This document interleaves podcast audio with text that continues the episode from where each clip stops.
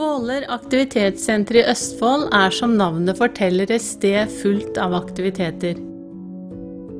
Arrangementene kommer på løpende bånd her inne i skogen, en drøy kilometer fra hovedveien. Her bor Lasse Andreas Karlsen sammen med kona og to hunder i et 100 år gammelt hus. Fredelig, idyllisk. Men veien hit har vært lang. Hard og broket for Lasse.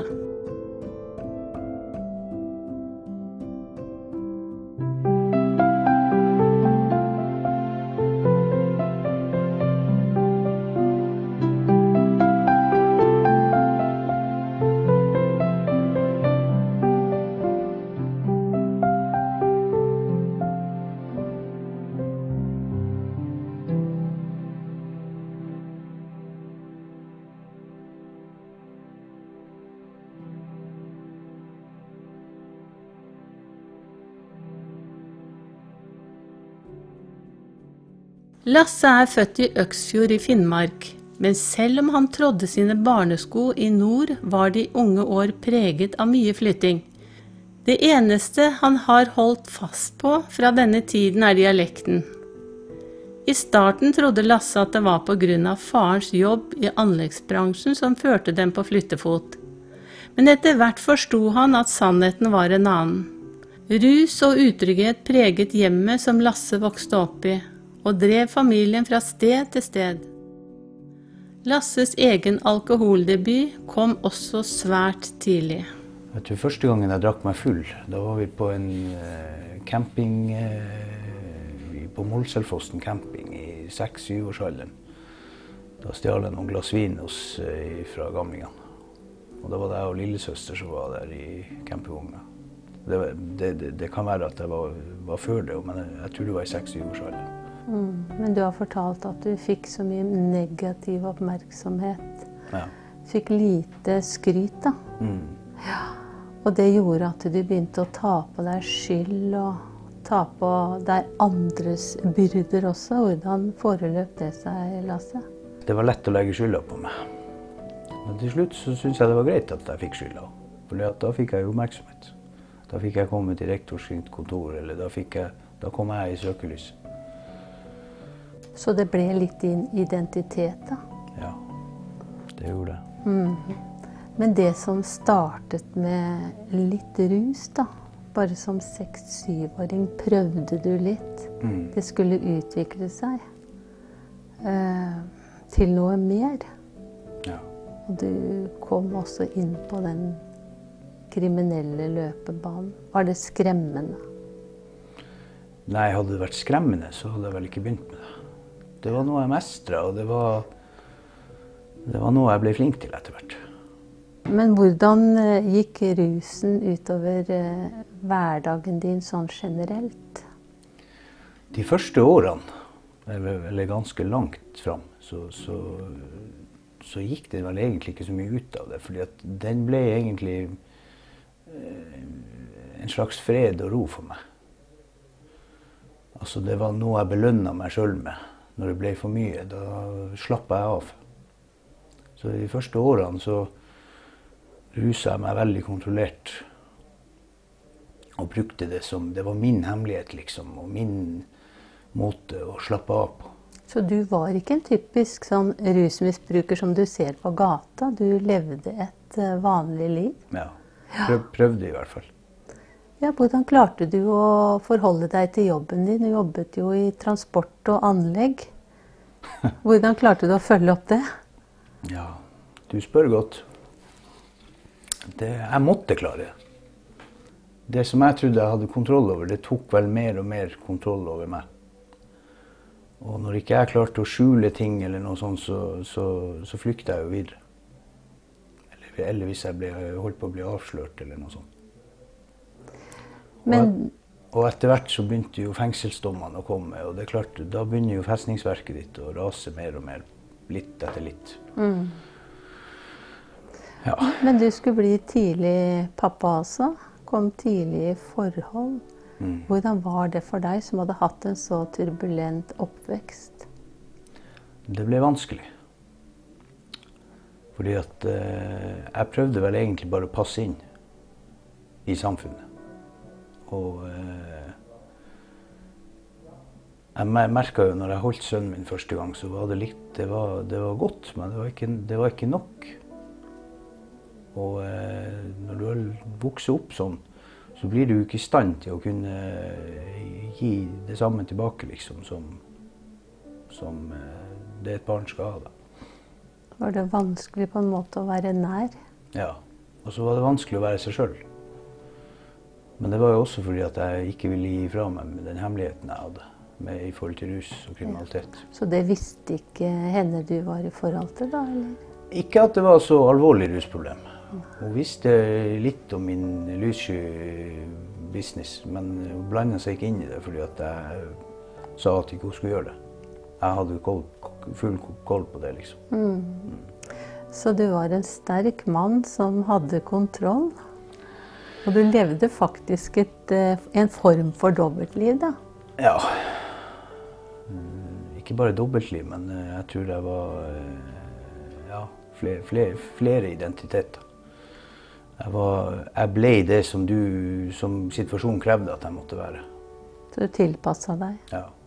Så det blir som en kameleon, rett og slett. Hvor lenge varte det?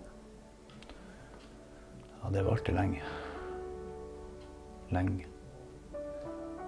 Fram til i 2009, når det andre forholdet mitt tok slutt.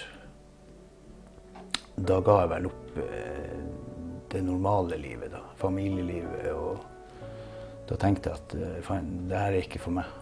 Jeg har, jeg har, alltid følt meg annerledes. Jeg har aldri passa inn noen plass. Og da tenkte jeg at ja, da er det det her som er min, min skjebne, da. Det var ingen som så den fantastiske mannen Lasse? Jo, jeg tror nok at folk har prøvd og, og har sett mye bra i meg, men, men jeg har ikke vært villig til å gi slipp på det som ga meg ro. Og det er klart, Når ikke du er villig til det, og når ikke du er villig til å åpne det Og det, jo, eh, og det bunner jo egentlig at du egentlig bare er full av frykt og redsel og angst. Mm. Så du hadde forskansa deg på en måte, da? Innvendig? Ja, du blir veldig sånn eh, Du tør. Og mye av grunnen til at du ikke tør, er fordi at hvis det mennesket skader deg, ja. så skader du det mennesket tilbake. Eller hvis det mennesket svikter deg, så ergo så bare legger du på deg lag på lag på lag, og du slipper ikke folk inn, rett og slett. Ikke bare for at du, ikke, ikke bare for at du er redd for at de skal skade, deg, men for hva du blir å gjøre mot dem hvis de svikter. For da ble du litt uh, kraftfull, da, eller? Ja.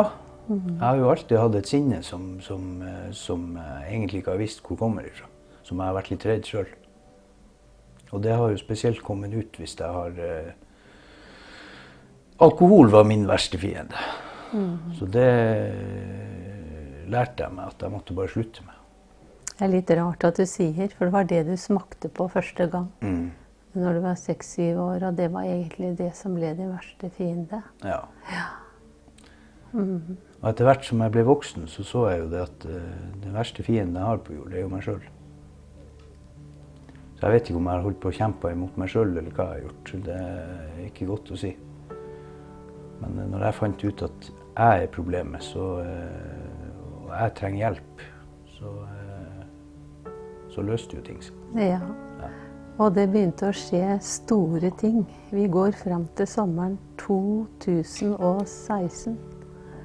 Kan du fortelle lite grann ifra det som begynte?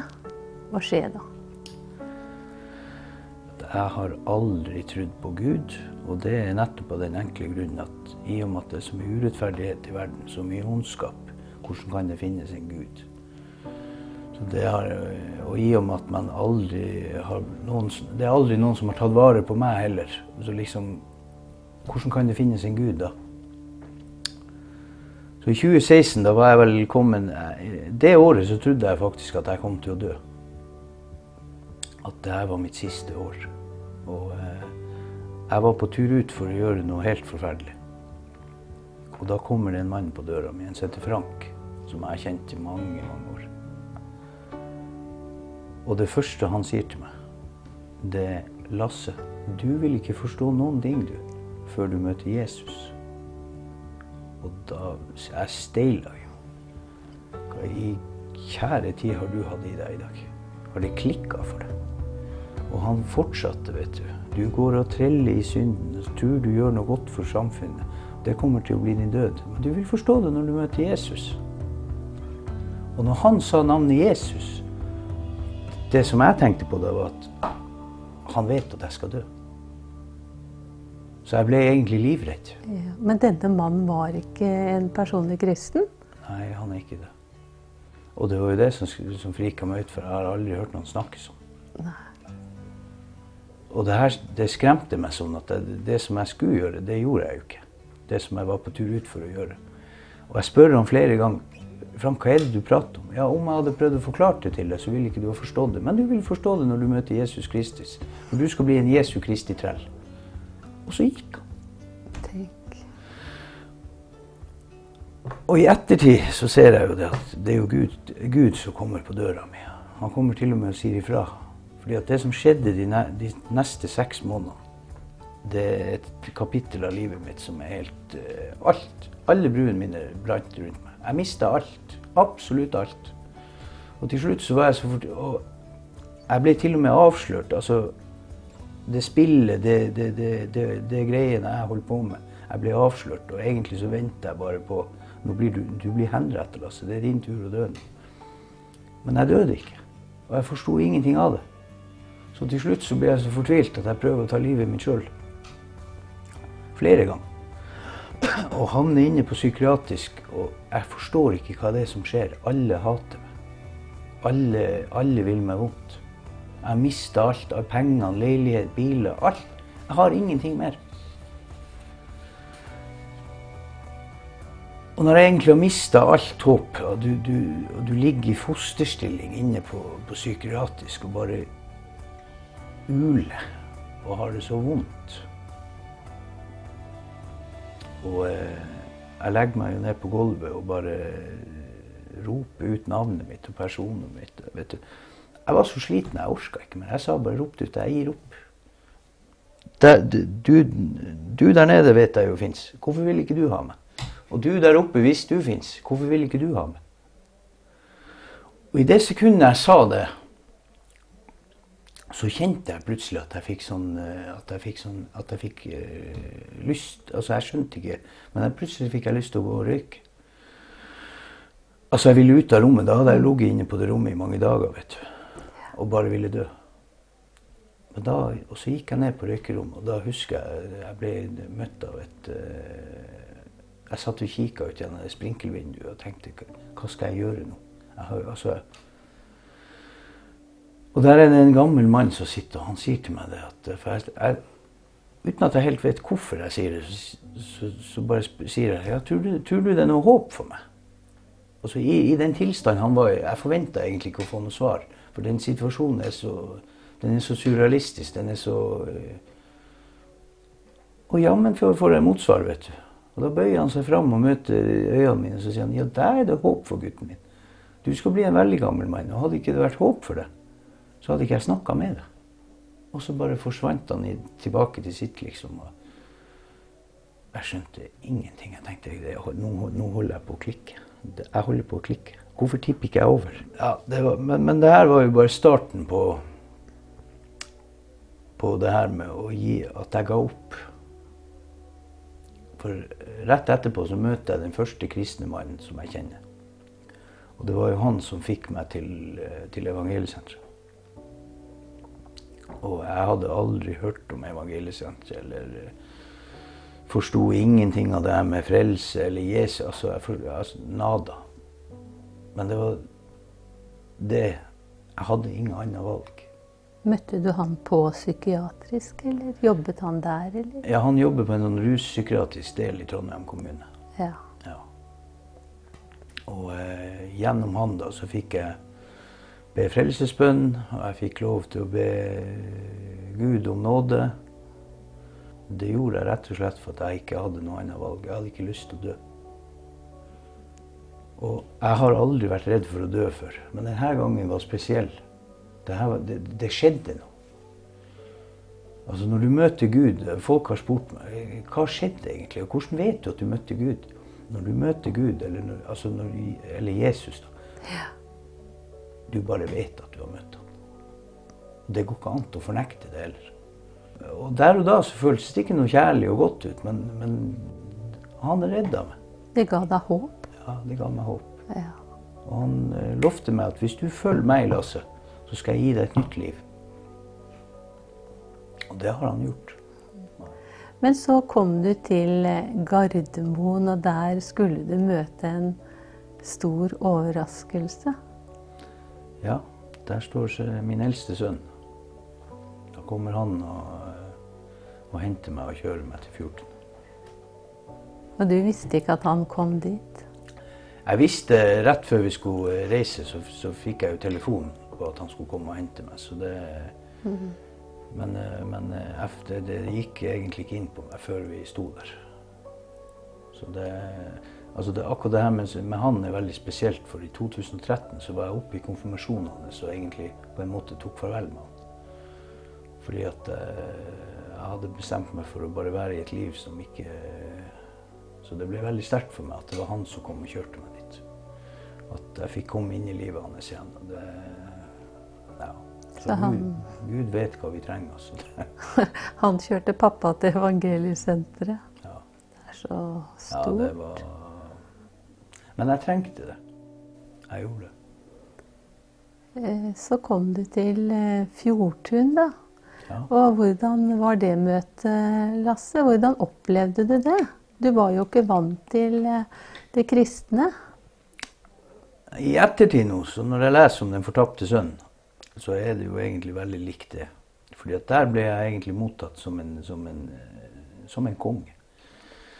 Første morgenen der var det egg og bacon, og, var, og alle var så hyggelige. det her er ikke normalt, her er sinnssykt. Og, og jeg fikk vrangforestillinger her. De skal ta livet av meg her. Her skal de drepe meg. Og han oppe i Trondheim, han er med på det her. Hva har jeg begitt meg ut på? Så du fikk litt angst. Litt. Jeg fikk, veldig, altså jeg fikk skikkelig panikkangst og var på tur å stikke vekk derfra. Men, jeg- men jeg hadde jo som igjen, jeg hadde ingen plass å dra. Og det er jeg veldig glad for i dag. Fordi at de tre ukene jeg var der, så skjedde det utrolig mye. Bare det her med å, å bryte sammen og forstå at du trenger hjelp. Bare det her med å knekke sammen og gråte. Og det har jeg aldri gjort framfor noen. Var det der du kjente at du kunne kaste frakken og, Ja. og være Og bare få være Lasse. Ja, så godt. Og, og, og bare slippe ut ting. Fortvilelsen, gråten, alt du har gått og båret på, liksom. Så det kom ganske fort etter du kom inn der, det da. Ja. Det, det skjedde, det skjedde det, På de tre ukene så skjedde jo veldig mye. Altså da, og den første gangen jeg var i, på et møte Jeg sa jo ennå til sønnen min at slapp, slapp helt av, jeg skal ikke bli sånn superkristen, liksom. Det er eh, altså Jeg syns jo de var gærne. Og jeg kommer på det første møtet, og, og da kjenner jeg bare at du skal fram. Og jeg tenkte hvorfor nei, nei, nei, jeg skal ikke fram dit. Men jeg bare kjente det at du, du skal fram. Bare, og jeg gikk fram. Og når jeg skal sette meg på kne der, så bare kjenner jeg akkurat som en hand som trykker meg på hodet. Så jeg, og jeg legger meg jo helt ned sånn der og tenker kjære til hva er det som skjer. Og idet han begynner å be for meg, så bare får jeg kjenne på en eh, Jeg får kjenne på noe som, som er så hinsides som jeg aldri har kjent i hele, hele mitt liv før. Altså, der og da så kjente jeg bare Du er kommet hjem. Alt, alt, alt rant av meg. Jeg, og jeg visste at altså, amfetamin, som har vært min kjærlighet gjennom livet, denne følelsen overgikk det. Og det er det ingenting annet som har gjort før. Og det, jeg kunne gange det med tusen. Denne følelsen, jeg bare visste at jeg var ferdig med alt. Jeg kom inn hjem. Så godt. Og der starta liksom eh, det nye for meg, da. Det starta, starta vandringen, men så ville du gjerne begrave dette gamle òg, da. Hvordan ja, skjedde og, og det? det var heller ikke noe jeg fant på. Det, jeg bare våkna dagen etter det her og bare kjente at du skal døpe. Ja. Og så tenkte jeg det var rart, for du har jo døpt deg før. Altså, hva, jeg visste ikke hva det, ikke sånn kristendom dåp var for noe engang. Så jeg måtte ned og spørre han bestyrer. Ok, da fant jeg ut av det, og så bare kjente jeg at du skal døpe deg i Randsfjorden. Og Randsfjorden er jo stor, og og vi er i begynnelsen av januar. Så jeg, går jeg ned og utfordrer han bestyreren kan du døpe meg i morgen. Ja, men det er, jo, det er jo januar, det er minusgrader ute. Ja, men det har ingenting å si, jeg må døpe meg nå. Og han takka ja, og vi døpte oss i mange minusgrader. Og ja, det var, det var helt fantastisk, rett og slett. Det du sier der, er jo et eksempel til etterfølgelse, for det er jo mange som venter så lenge. Da kan Men- jeg bare si med en gang, det er ikke noe å vente på. Det når, du, når du kjenner det at du skal døpe deg, Ja. at du, du har tatt imot Jesus, så må du bare døpe deg med en gang. Få, få gravlagt. Spik, spikra den gamle Adam i korset Ikke sant? sammen med Jesus. Så bra. Det var en fin opplevelse. Fin, det var den beste opplevelsen jeg hadde i hele mitt liv. Å, så sterkt. Det var helt, når jeg kom opp derifra, så bare kjente jeg meg fri. Mm. Fri. Men eh, så gikk veien videre for deg, da. Det gikk jo fra Fjordtun. Hva skjedde videre der? Ja, nå skal du høre. Han, han som aldri var på skolen gjennom grunnskolen, han plutselig får en idé opp i hodet at nei, nå skal du begynne på bibelskole. Bibelskole, liksom. Skal jeg skole? Jeg har jo vært livredd skole. Men det er jo for at jeg aldri hang med. Hang med på skolen. Så jeg var egentlig redd for Men, men det her var jo, det var jo ikke sånn skole. Det her var jo en skole som faktisk eh, forvandla hele alt på innsida i meg og, og ga meg oppreisning for skolen som jeg aldri fikk da jeg var liten. Alle skoleturer, leirskoler. Altså jeg, jeg har fått alt tilbake i, i, gjennom de to årene jeg var på bibelskolen. Men jeg har fått det på innsida. Jeg har fått en uh, trygghet og en ro og en fred og en grunnmur inni meg. Som jeg, og det har jeg aldri hatt før. Jeg har alltid vært hard og hard og barsk, og alt skal skje på den harde måten, liksom. For det trodde jeg var styrke.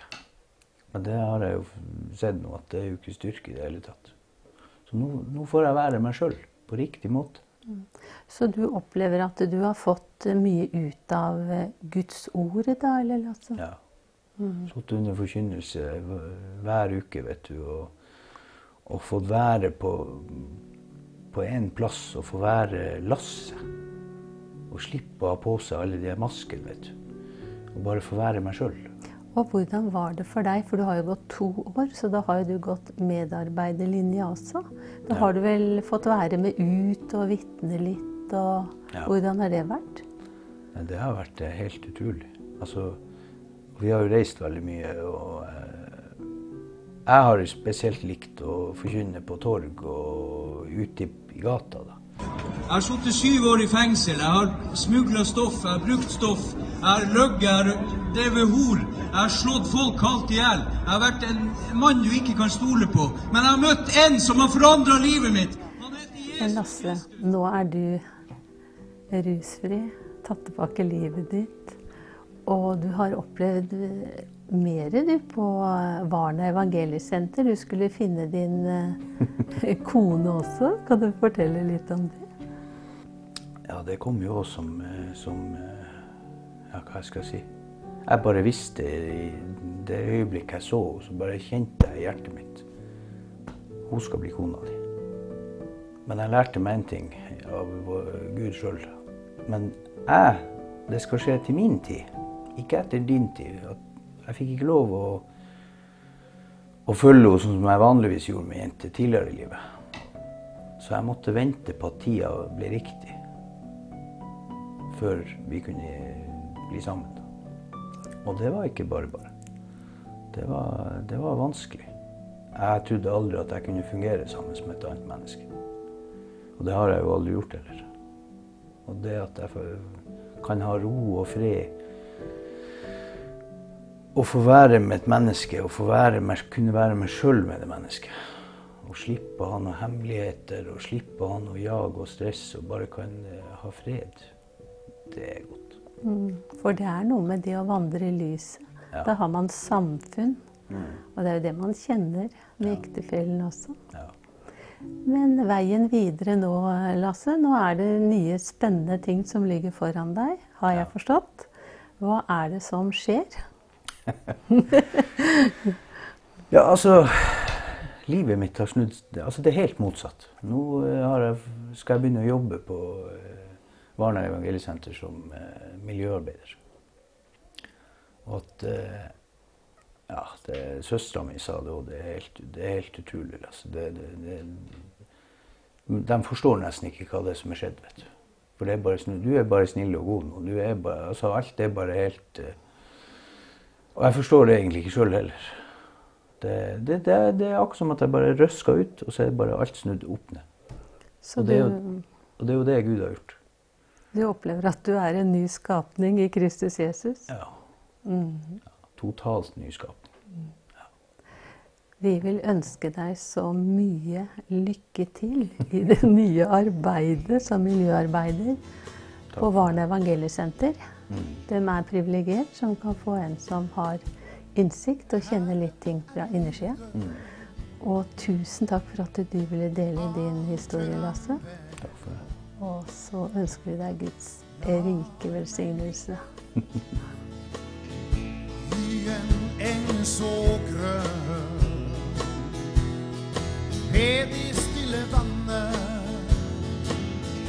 Der kveges min sjel. Palestina, den er hvileskjønn.